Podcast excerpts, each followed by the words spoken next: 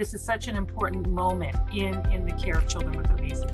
It was such a careful process that was conducted to search the literature. So, for me, hearing obesity and learning about it as a disease state was revolutionary. Carrying extra weight is a disorder of energy regulation. There is effective treatment. You can implement this treatment successfully in your office. You know, non stigmatizing, non judgmental, and we understand the evidence, we understand the skills that we need, we understand more about the complexity of obesity, and now the path forward is becoming clearer. So, this is something that you can manage. We really owe it to our patients to be educated and provide information that will help our patients live a long and healthy life. The first guidance that we've had officially in, in 15 years about the care of children with obesity.